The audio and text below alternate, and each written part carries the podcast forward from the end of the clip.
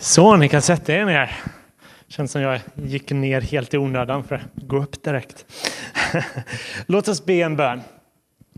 Herre, vi ber att du ska öppna våra hjärtan inför ditt ord, Herre. Och så ber vi, Herre, att du ska välsigna oss denna stunden, Herre. Öppna våra ögon så vi kan se och våra öron så vi kan höra. Ja, vi tackar dig, Herre, du är med oss denna stund, Herre. Amen. Amen. Så eh, när jag för två dagar sedan fick veta att, att, att jag var tvungen att hoppa in i den här predikan, vad är det jag vill predika andra advent? Så landade jag i Guds dom. Jag, jag tänkte liksom lite här konstig, konstig att varför förstöra den här härliga adventsstämningen när vi sjunger så fina sånger och äter pepparkakor och hör barnen sjunga. Eh, varför prata om Guds dom? Jag hoppas att det här kommer bli ett hoppfullt budskap vill jag bara säga. Men sanningen är, om man kollar kyrkohistoriskt på vad kristna har gjort under advent så har man pratat väldigt mycket, märkligt nog, om Guds dom. Man har alltid sett att ett central del av evangeliet, alltså de goda nyheternas budskap, involverar Guds dom. Jag tror att vi, oavsett om vi är troende eller inte troende, tänker att advent är en period som handlar om att vi väntar inför julen. Och det är halva sanningen. För rent historiskt så har, det här, har advent inte bara varit en förberedelseperiod för julen. Advent har haft ett eget budskap som är kopplat till julen, men advent har haft något man har, själv, man har haft något själv att säga. Det är inte bara snart är det jul. Utan advent har alltid varit en period där vi kallas till att förbereda våra hjärtan inför konungens ankomst. Visst, det är därför vi minns hans första ankomst, julen. För att blicka fram på att vår Gud är på gång och han kommer igen att mörkret i världen vi ser kommer inte rulla på som den gör. I år har vi fått se mycket ondska som härjat i världen. Och den ondskan egentligen härjat hela tiden, men blivit väldigt påtaglig. Och därför tycker jag det är högst lämpligt att fundera kring detta. För advent, i alla fall för oss i Sverige, så det blir passande i alla fall för de många europeiska länder, så är advent i en mörk tid, rent bokstavligt. Vi lämnar jobbet på morgonen eller till skolan och det är mörkt och vi kommer hem och det är lika mörkt.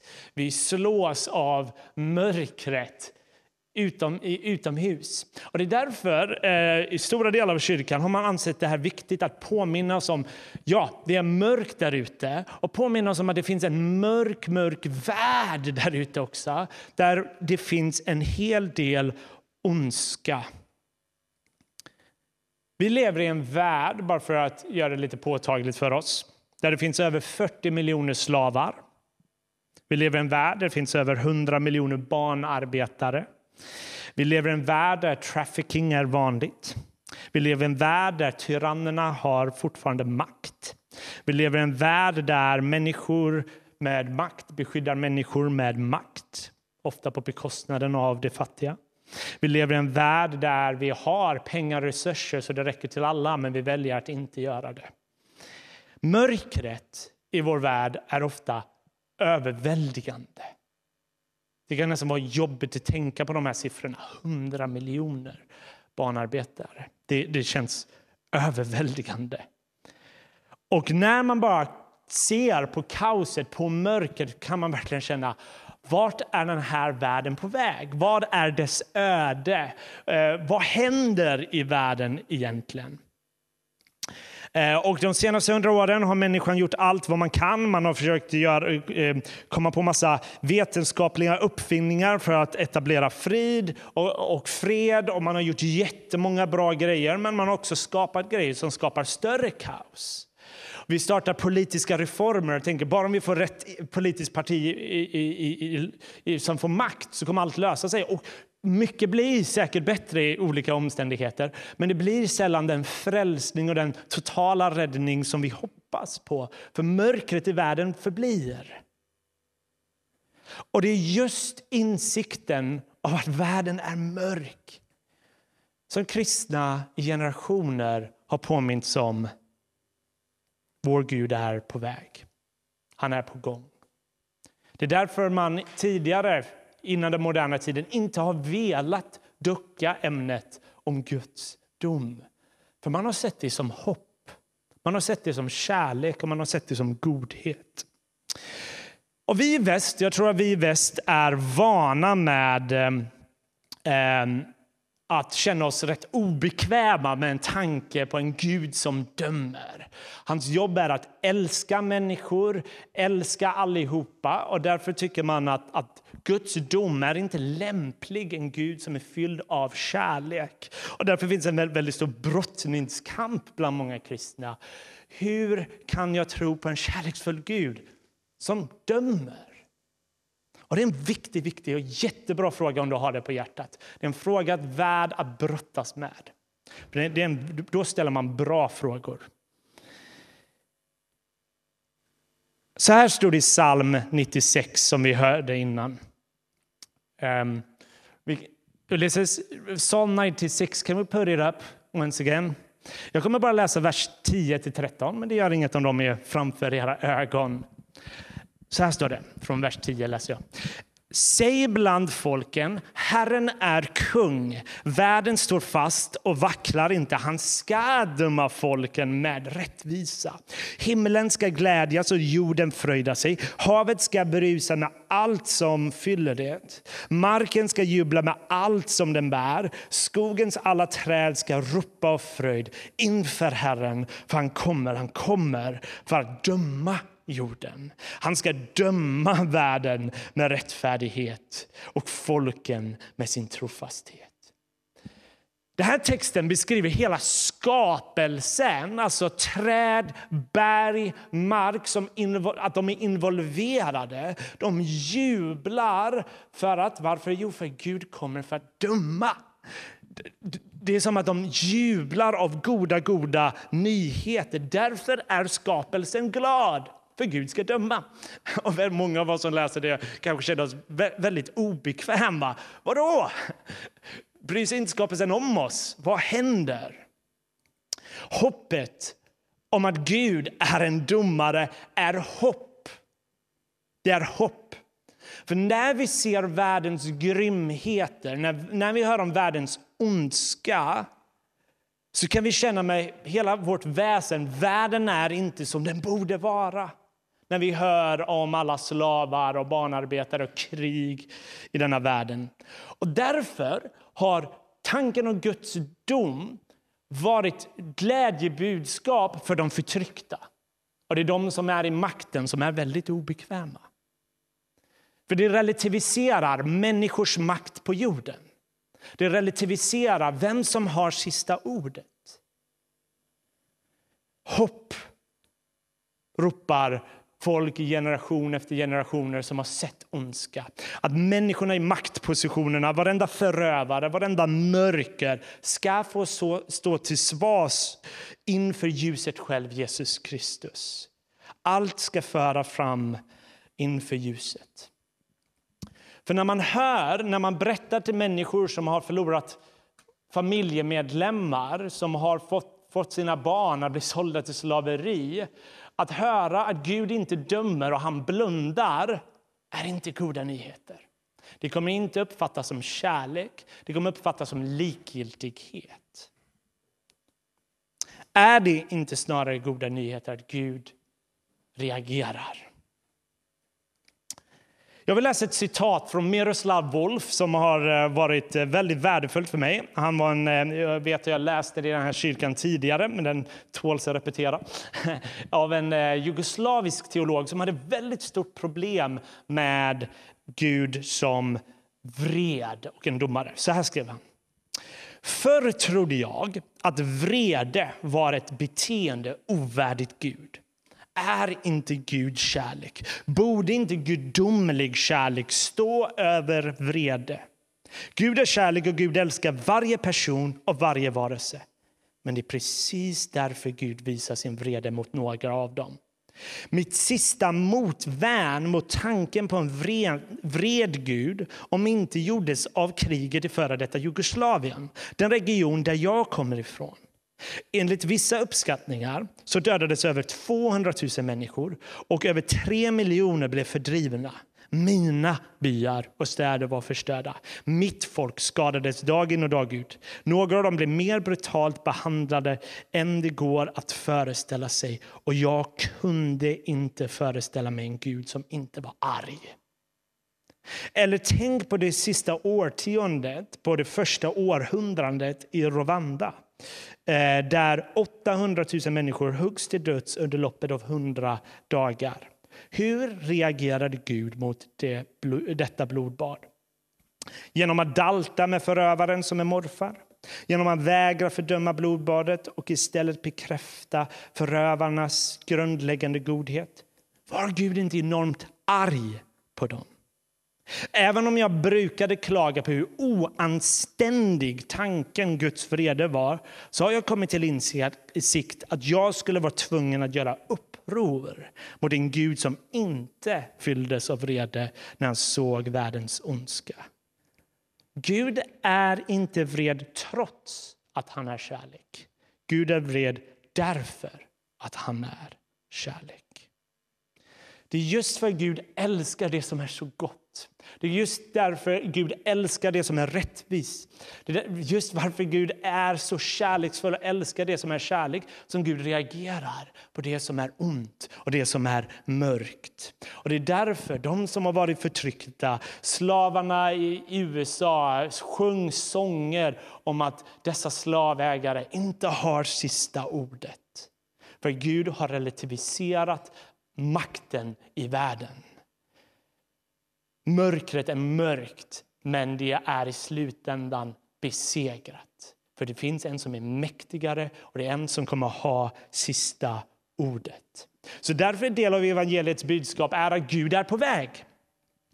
Som kung och som domare. Att Gud ska utrota mörkret ur hela skapelsen. Och I boken Uppenbarelseboken så är det, är det en lång, lång, lång bok som pratar om att kristna kommer att ha en tuff utmaning, kommer att vara riken som kommer visa, eh, kommer förfölja eh, kristna och även andra människor i världen.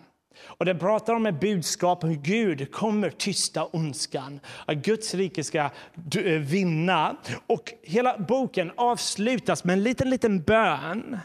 Maranafa. Han skriver det på arameiska, även om texten är på grekiska. För Det verkar vara en kort, kort bön som kristna tillsammans bad. Även första Korinthierbrevet slutar med det. Som betyder Kom, Herre Jesus. Kom, Herre Jesus. För dem var att Jesus ska komma tillbaka med sin härlighet en bön och en längtan. För de visste att vår Gud är på väg. Och Gud kommer sätta allting till rätta. Och att det är en tröst. Att när vi ser riktig ondska i världen så ser Jesus det också. Han har inte blundat. Han har inte blundat.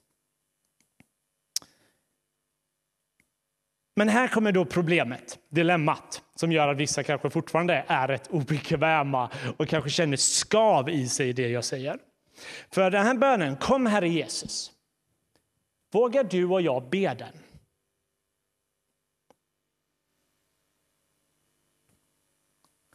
För om vi ber Jesus, kom med din härlighet, med din totala rättvisa dom. Vad betyder det för oss? Vad innebär det för dig och mig? Har vi deltagit i orättvisan, i mörkret på något sätt? Och Det är här som är dilemmat i evangeliet, eller som evangeliet klargör snarare. För om vi begär Guds rättvisa dom över världen mot ondskan, vad gör det med oss? För Bibeln insisterar att vi alla har varit med och bidragit på något sätt. Och Det är här som jag tror vi inser att advent har två budskap. Vi behöver en domare, men vi behöver en räddare. Vi behöver en domare, men vi behöver en räddare.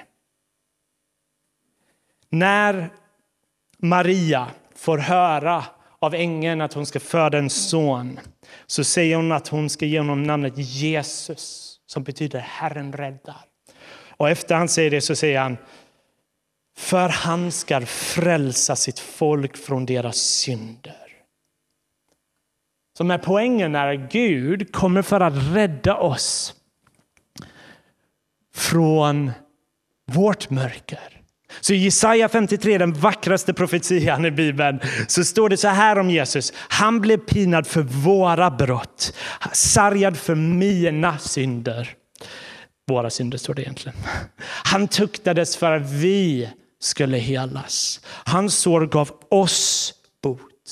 Vi gick alla vilse som får, var och en tog sin egen väg, men Herren lät vår skuld drabba honom. Evangeliet handlar om att Jesus Kristus, den rättfärdige, han som inte visste vad synd är, han som är totalt genomren, han som inte haft en enda egoistisk tanke någonsin i sitt liv, han som inte haft en enda ovärdig tanke, han som ständigt har visat kärlek mot dem som har hatat honom. Han valdes att behandlas som en brottsling, som en förrädare till riket. Han blev behandlad, om, som, eh, behandlad som om han har begått äktenskapsbrott. Som om han har, har eh, drivit olika slavar in i slaveri. Som om han har gjort, och man kan räkna alla tänkbara synder. Så att Paulus en dag kan skriva, så nu finns ingen fördömelse för dem som är i Kristus Jesus. I hans kropp fördömde Gud synden. Det är fördömt, det är uppgjort på korset. Guds rättvisa dom och Guds kärlek möts på korset. Och evangeliets inbjudan är ständigt att Gud, han är på väg. Men det finns räddning. Och räddningen finns hos Jesus. Och därför börjar alla evangelierna alla evangelier med en inbjudan till omvändelse. Eh, Johannes döparen bjuder in till omvändelse. Omvänd er, för Guds rike är nära. Det är ett kall till att inte bara ångra sina synder, men vilja rikta om och följa Jesus. Och vi bjuds in varje år, varje gudstjänst, varje dag att våga tro att sann förlåtelse finns i Jesus. Att han tar emot oss vilket skick vi må än vara i denna stund. Och han bjuder in oss till ljus. Så att vår framtid är otroligt ljus. Här finns förlåtelse och här finns förnyelse. Så absolut, Guds dom är dåliga nyheter för dem som vägrar släppa mörkret. För dem som vägrar ta emot ljuset. Absolut. Men för oss som tror på honom som är upphängd på korset så är hans död vår död. Han tar på sig vad vi skulle tagit på oss. Och därför har vi inget att frukta. Därför har vi inget att frukta. Han kom för trasiga människor. Han kom inte för att förbättra förbättringsbara människor. Han kom för att väcka döda till liv. Han kom för att ge liv till denna världen. Och därför advent, det är en inbjudan till att göra en liten invitering i våra hjärtan tror jag. En invitering, vad försiggår i våra hjärtan?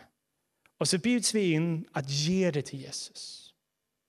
Det som är mörkt, det som är konstigt, det som är skevt, det som vill åt något helt annat håll. Vi bara känner inför Gud. Ja, det vill åt olika håll. Men här Jesus, vi ger det. Så ber vi Gud, gör din vilja med det.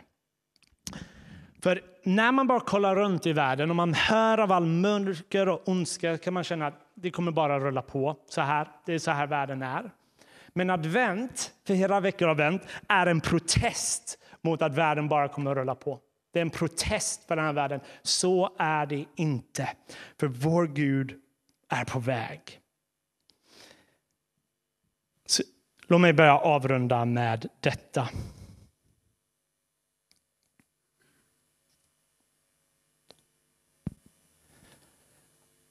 Låt advent och jul absolut få en del av gemenskap med familj och allt det där, där är vackert. Liksom. Visst, det kan bli väldigt kommersiellt och fokus på konstiga grejer, men det är underbart för att ses tillsammans. Eh, det är alltid skavigt och märkligt under jul för människor, men det är också mycket som är härligt, även om för många är det också en tuff och utmanande period. Oavsett om du ser fram emot jul eller julen är jobbig för dig, så vill jag att vi ska påminnas om att vår Herre har verkligen älskat oss och älskar oss. Och i vilket skick vi må än vara så tar han gladeligen emot det och ger oss sitt liv. Så låt oss minnas tillsammans att han har fötts, att han har dött för oss, men också att han kommer tillbaka. Och låt oss be till Gud att det här blir något hoppfullt för oss. Att det här är någonting vi kan längta efter, att vår Herre ska rädda oss. Att det finns goda ord i detta. Så nu vill jag, vi ska alldeles strax lovsjunga, för jag vill att vi ska upphöja kung Jesus och erkänna honom som mörkrets besegrare, fridsförste, ljusets prins, ödmjukhetens konung, vår Herre, vår beskyddare, vår vän, mild och ödmjuk i hjärtat. Kom, Herre Jesus. Låt oss be. Herre, vi ber att, att om vi har känt oro och rädsla för eh, din dom så vill vi påminnas av ditt ord i Johannes 6 att den som kom, kommer till dig kommer du aldrig kasta bort. Så vi kan komma till dig i glädje och ge av det som är kanske trasigt, sårat, synd, depression, ångest. Och be ditt ljus ska få ge liv i oss. Och att Centro och kyrkan i Göteborg ska få reflektera detta ljuset i en mörk värld. Att det finns hopp, att det finns räddning. Ondskan har inte sista makten, men du har. Och vi tackar dig. Du hade inte behövt rädda oss. Det, det, det, du hade varit fullkomligt rättfärdig och rättvis och kärleksfull om du inte gjorde det. Men Herre, du är nådefull och älskar oss och har dött för världens synder. Amen.